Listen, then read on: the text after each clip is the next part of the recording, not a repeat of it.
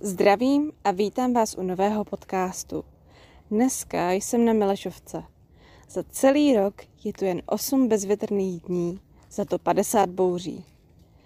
Při každé z nich do observatoře na vrcholu ohodí v průměru 5 blesků. Zdejší Němci proto Milešovce říkali Donnersberg, Hromová hora. Pojmenování také nápadně připomíná boha Donara, který byl staroněmeckou obdobou skandinávského boha bouří a blesků Tóra. Na začátku 19. století jsem zavítal slavný cestovatel a přírodovědec Alexandr von Humboldt, který konstatoval, že z vrcholu je třetí nejkrásnější výhled na světě. Na vrcholu Milešovky se údajně našly zbytky obětních nádob z mladší doby kamenné.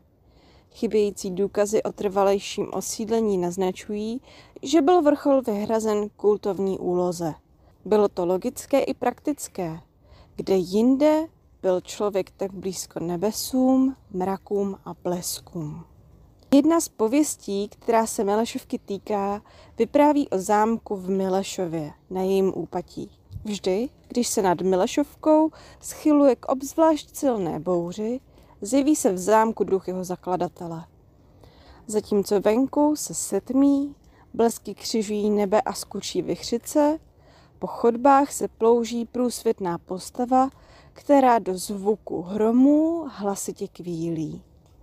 Rozplyne se s úderem posledního blesku a čeká na onom světě na novou bouři. Druhé vyprávění nás zavede k průsmyku Paška pole, který se nachází mezi Velemínem a Bořislaví. Byl to velmi záludný úsek, samá zatáčka se stoupáním a klesáním.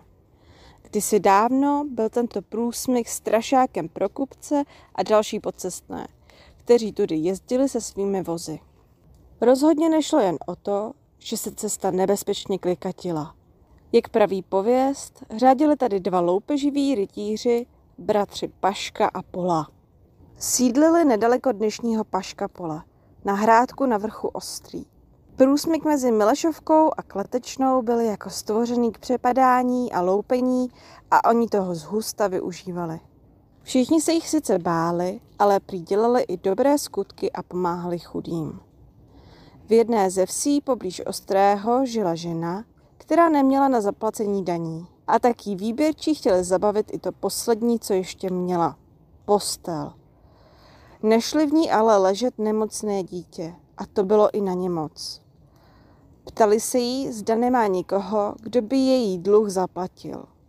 Ona pravila, že by slitování spíše našla u loupežníků, než u bezcitných boháčů. V ten moment vtrhl do sednice urostlý muž a hodil na stůl zlaťák a pravil: chudým násilím berete, aby bohatí byli ještě bohatší. A ty, které loupežníky nazýváte, jsou k chudým milosrdnější než vy. Jiným dobrým skutkem potěšili bratři chudou ženu, která měla jít za kmotru dítěti narozenému v Pokraticích. Moc se jí tam nechtělo, protože neměla pro dítě žádný dárek. A to tehdy byla velká potupa. Ale odmítnout takovou poctu nemohla. A tak šla. Když celá smutná dorazila do Pokratic, všichni ji tam vítali a usmívali se na ní.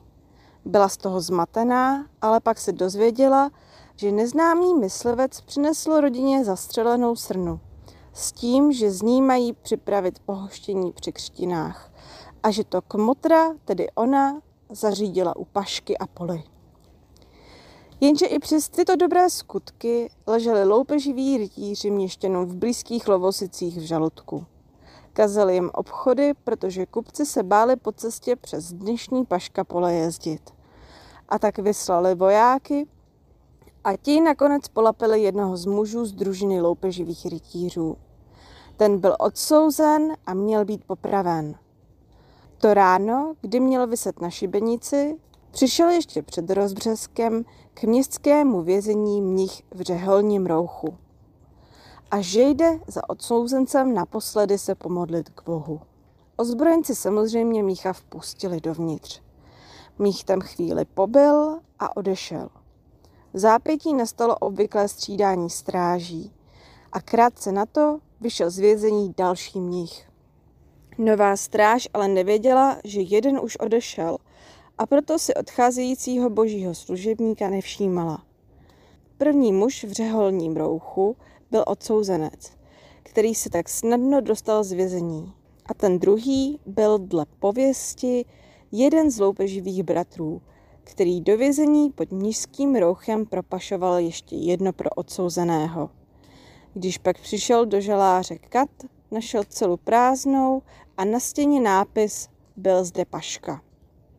Pověst neříká, jak to s loupeživými rytíři z hrádku Ostrý dopadlo, ale víme, že rozsedlina mezi nejvyšší horou Českého středohoří Milešovkou a blízkou Kletečnou dostala jméno právě podle nich Paška pole.